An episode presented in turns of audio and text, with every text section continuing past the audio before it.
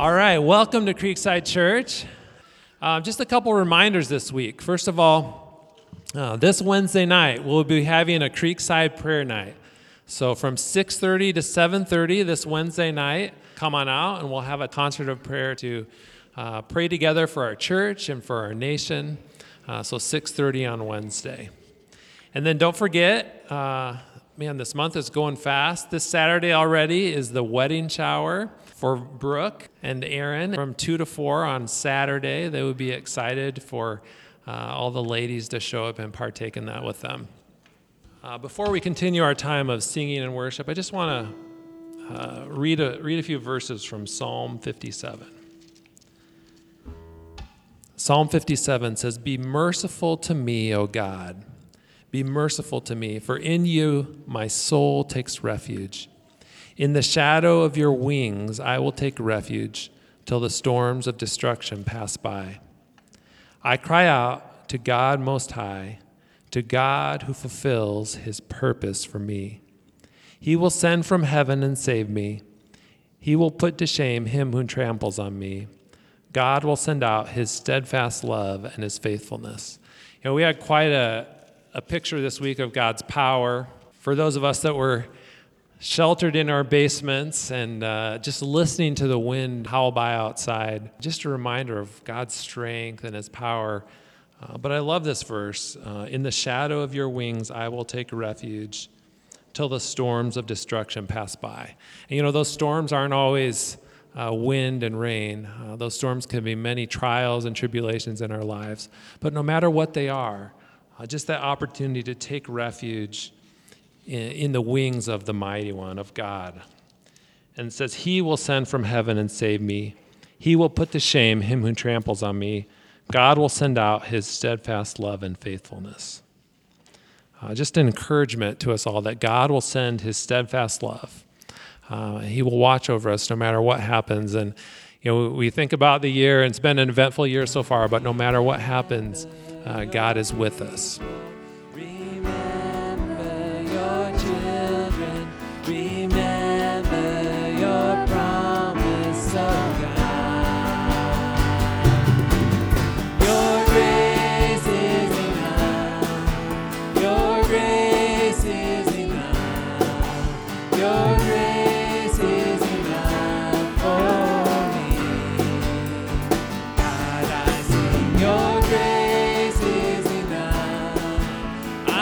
Morning,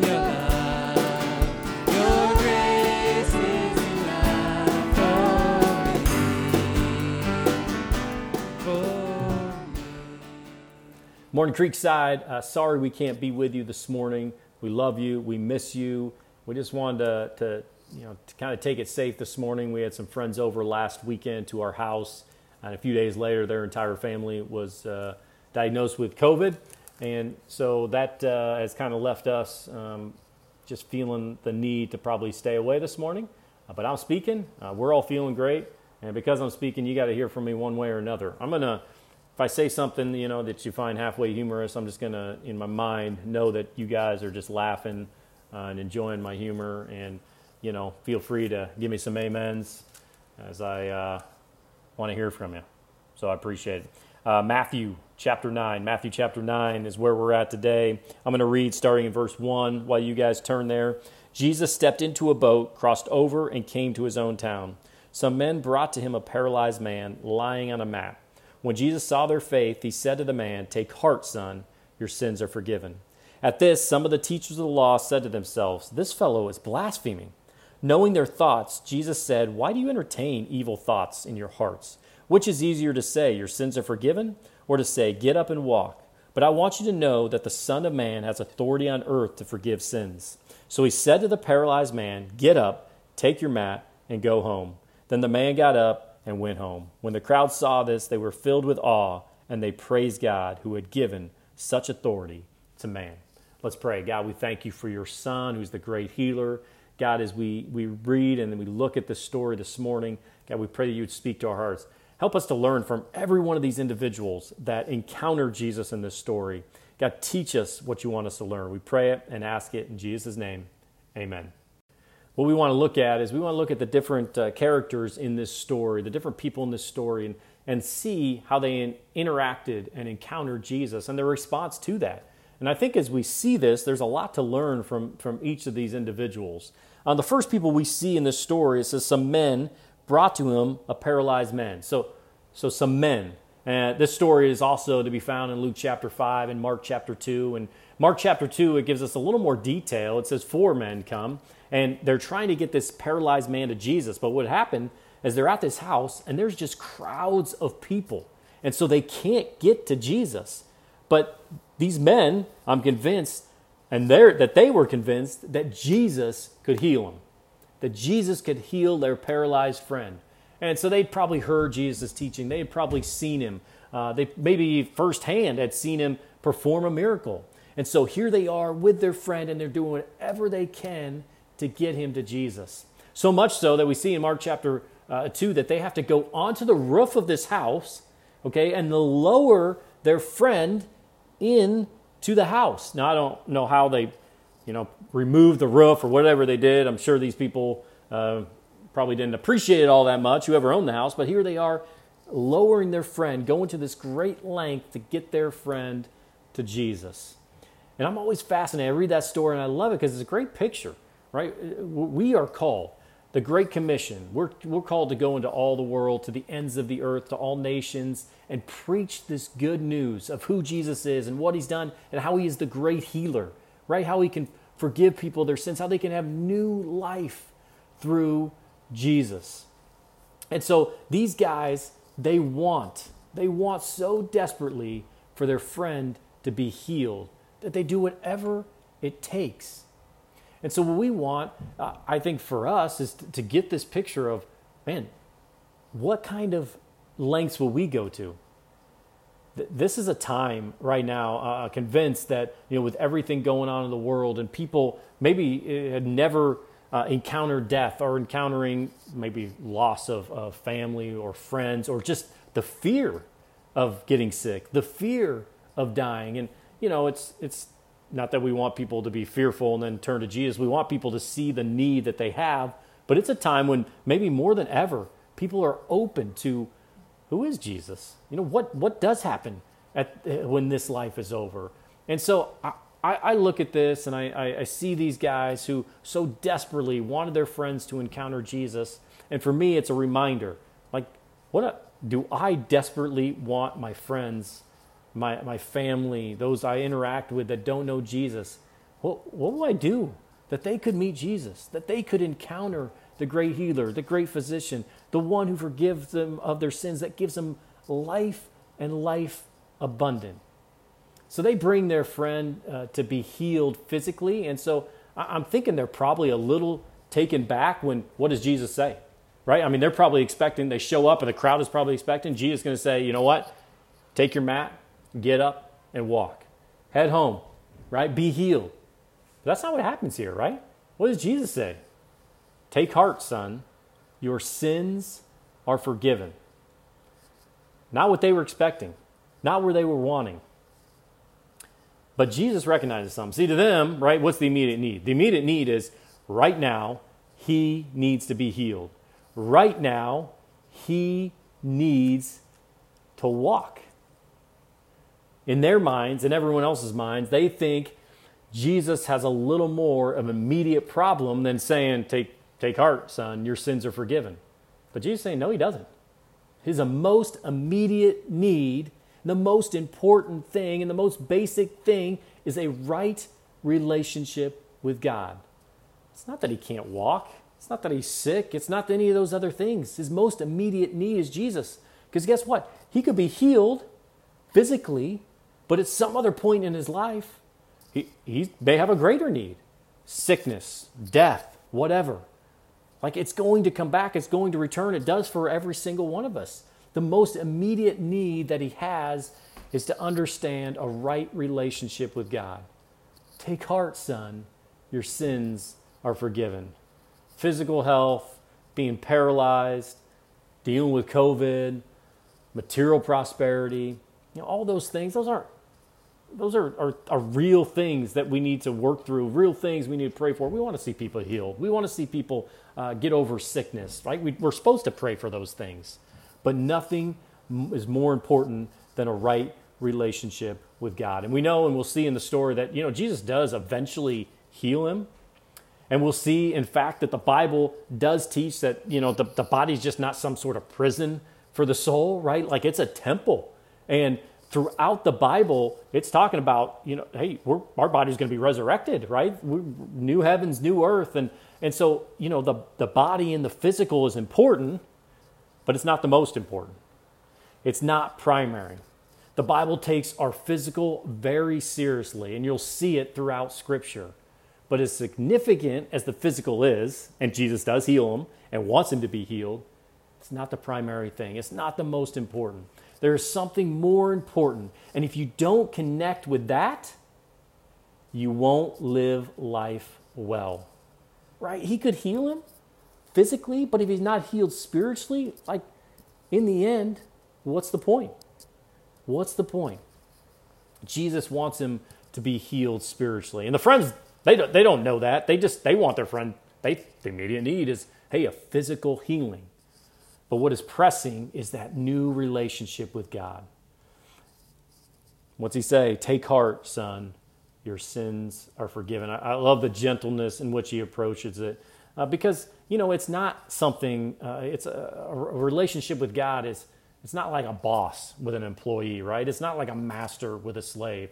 It's like a father with a child. It's a father and a son. There's a, a relationship that needs to, to be restored. And that's what Jesus is trying to point, point him to. So, no matter else, uh, what else you think is important, the most important is that you have a re- restored relationship with the Father. And even if he got that healing tonight, you're going to be sick again. Something else, far worse, could happen and throw you off. But what you need more than anything else is to be reconciled with God and your sins to be forgiven. That's the immediate need. That's what matters most. Like, you know, you think of everything that's going on in this world and the poverty that's in this world. And, you know, you, you, you hear about all the racism in this world. And we're dealing with COVID right now. And all these things that are like, man, God, just heal this world. Like, the physical matters. But the most important thing is that people are going to be restored and healed in their relationship with God the Father. That they would look to God and they turn to Jesus and they'd be able to say, Man, God is my Father. I have a right relationship with Him. That's the primary thing. Do we want to pray for those things that God would heal and do all of that? Absolutely. Absolutely, we do. But the primary is just like we were talking about at the beginning, man, how can we bring people to say they have a right and, and point people to have a right relationship with Jesus. Maybe you don't have a physical problem. Maybe you're not like the paralyzed man, but you could have some other issue, right? You, you could have been wronged or you could have been abused. And sometimes we, we hold on to those things, right? When someone has wronged us, we don't want to let it go. But Jesus is calling us to forgive. And we need to first understand the forgiveness of God. If we're going to truly be able to, to, to, to let those feelings go and not harbor those hard feelings towards people, because let me tell you, if, if you hold on to those things and you, uh, and you harbor those, those hard feelings, man, it's, it, it's just going to rot in your soul. We need to know and understand the forgiveness of God and be reconciled with Him first. And so we see in this story, we see these guys that they bring this paralyzed man to him, and then we see this paralyzed man who encounters Jesus. All right, I had to go get that dog out of here. But we've hit the first uh, first couple different individuals in this, right? We we saw the friends that took uh, their paralyzed friend to Jesus. We saw the paralyzed man encounter Jesus. But next is something for the reader, uh, maybe even for those that were there that day. But even for us, that there's something meant for us to see. See, Jesus goes up to this man who, in all accounts, Mark 2 and Matthew 9, Luke 5, has not said a thing. All three accounts show us nothing was said, and I think that's, that's relevant. And what does he say to him? Son, your sins are forgiven. Okay?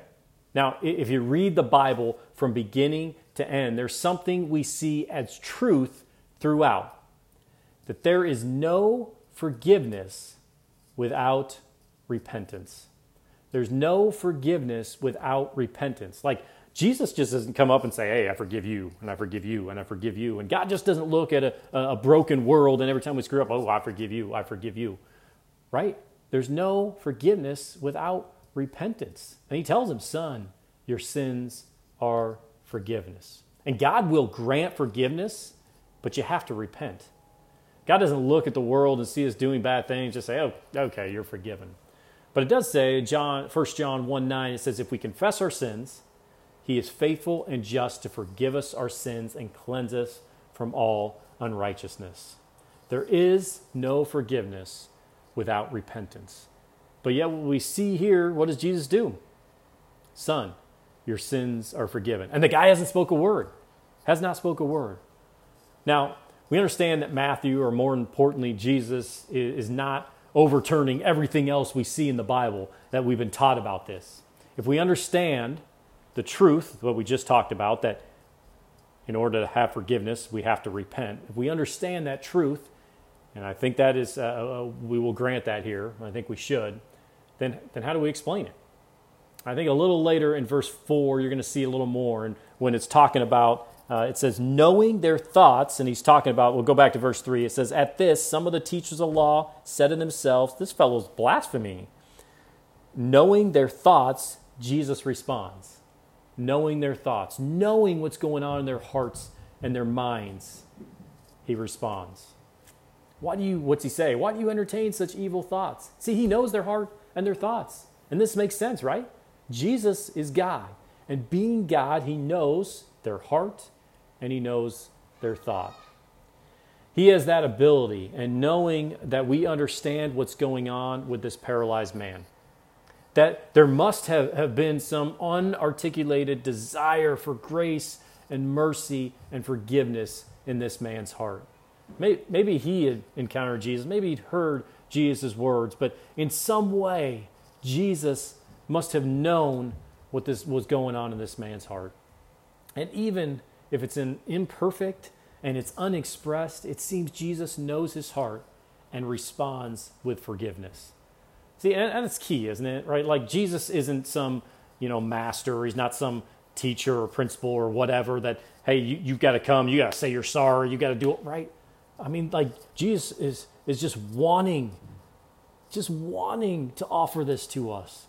I think one of the, the best stories that illustrates this in the Bible is the story of the prodigal son right? And you know the story of the prodigal son. He leaves, he takes his inheritance, he spends it, he loses it, and he's going to come home, basically with his tail in between his legs. He's going to come home and maybe I hope to be a slave, you know, in, in uh, with my dad. And so he's he's returning, and his dad from a distance sees him coming. Right. So here here's his son coming. No no words spoke, but what does the what does the father do? The father runs to him, right, with open arms and welcomes him back. Welcomes him. And this is the picture of Jesus, right? Like, all we really got to do is we just got to make a nudge. Like, Jesus, I'm sorry. Uh, asking for forgiveness. And so I don't know what's what's going on uh, in this man's heart, but but I I can tell and I know just from what the Bible tells us that his heart must have been soft, must have been uh, repentant, and so Jesus recognized that because Jesus, God, knows your heart and knows your thoughts. And he recognized that. And so, you know, we, we see it, and for us and, and those that were there that day, and for us reading it now, uh, just kind of the importance of that. The, the last group and the last people we see uh, were the religious leaders. And I think their response tells us more about Jesus than any other part of this text. And, and it's right, his response to them is it's not a great, uh, great response. Listen to what they say. At this, right after he had said, Take heart, son, your sins are forgiven, at this, some of the teachers of the law said to themselves, This fellow is blaspheming. Knowing their thoughts, Jesus said, Why, why do you entertain evil thoughts in your heart? Right? Which is easier to say, Your sins are forgiven, or to say, Get up and walk? But that you may know that the Son of Man has authority on earth to forgive sins. So he said to the paralyzed man, Get up, take your mat, and go home. And they're right, right? When they when they see this and they say, well, only only God has the power to forgive sins. Right? Why, why is he blaspheming? Who can forgive sins but God alone? And they're right. Only God can do that. And people often, you know, ask how. Which is easier? Your sins are forgiven or you are healed? To show you that I have the power, he goes on to heal this man. Uh, the Greek word here to get up, right? He says, get up, take your mat, and go home. It's an unusual word, and it's actually the same word that Mark uses in Mark 16 when we're looking at Easter, right? We're looking at the resurrection when it said Jesus arose and got up. And he's signaling something here. I think the author, you know, really Jesus, is signaling something when he talks about that. See, the only reason that he can command this man to get up is that he himself is one day going to rise, one day going to get up. He went to the cross and he conquered sin and he death, and then he rose again on the third day to conquer death, to conquer sin. And only he has the power to do that. See, at this moment, someday Jesus was going to go and he was going to lay down in death and rise for justification. If someone wrongs me, I can forgive them, right? So it's it's so much easier. And he's asked the question, you know, what, what's easier to say, you know, get up and walk, but that you know may or that your sins are forgiven, or to say, get up and walk, so you may know that the Son of Man has authority to forgive sins. Like I can tell him to get up and walk. Which one's easier? Right? But for Jesus to forgive all our sins, that's harder. It's harder than to say, get up and walk. Why? Why is it harder? Because for Jesus to have the power to be able to say that, he had to lay his life down. He had to go to the cross. That is why he can do it. That is why he can say it. So as we take this time now for the bread and the juice, we want to reflect that. We want to reflect on that and think about this incredible thing that Jesus has done. Our sins can be forgiven because of what he did, because he laid down his life, and then on the third day, he got up. Let's pray. God, we thank you. Uh, we thank you for Jesus. We thank you for the life that we can have in him, that our sins can be forgiven. God, we pray that uh, for us that, that don't know, that haven't been reconciled to the Father, that haven't had our sins forgiven, God, that we can just come to you That all you want is just, just for us to nudge your way, and you are waiting with open arms. A picture of the, the prodigal son returning. God, you're waiting for us to come home. May we do that. God, for, for those of us that know you and have trusted you as we take the bread and the juice, God, we remember your body broken, your blood that was shed. We pray these things in Jesus' name. Amen.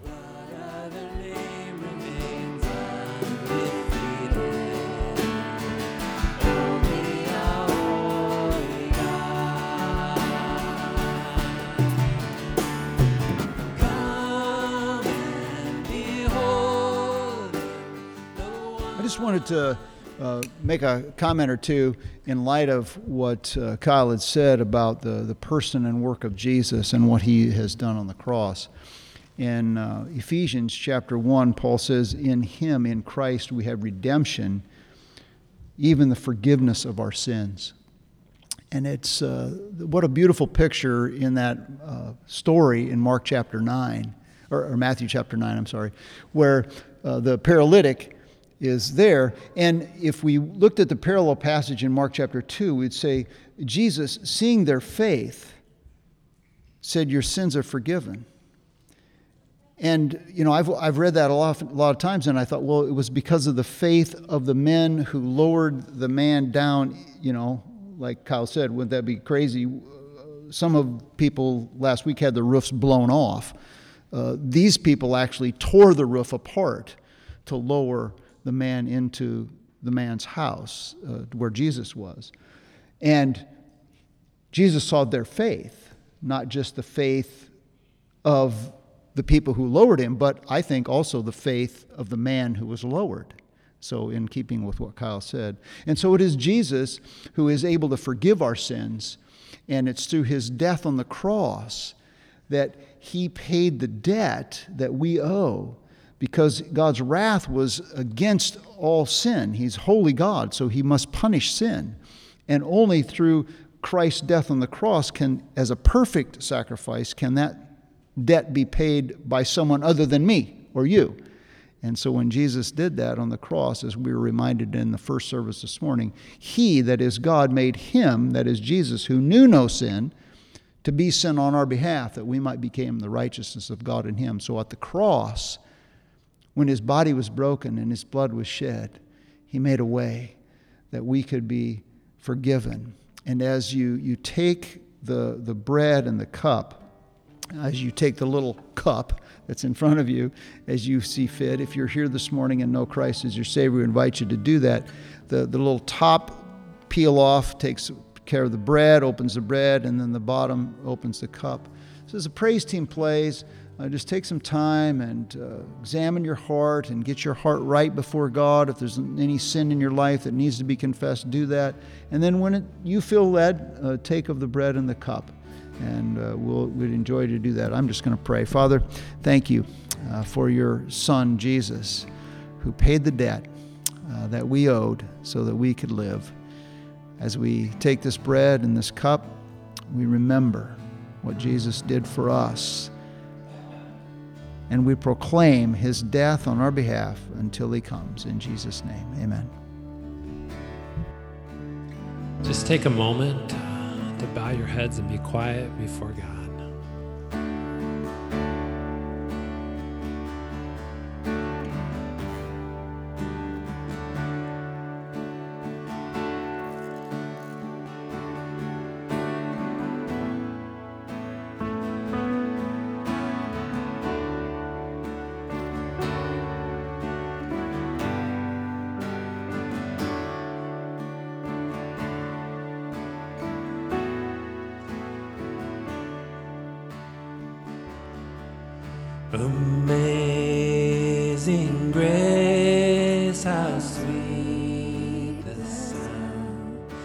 That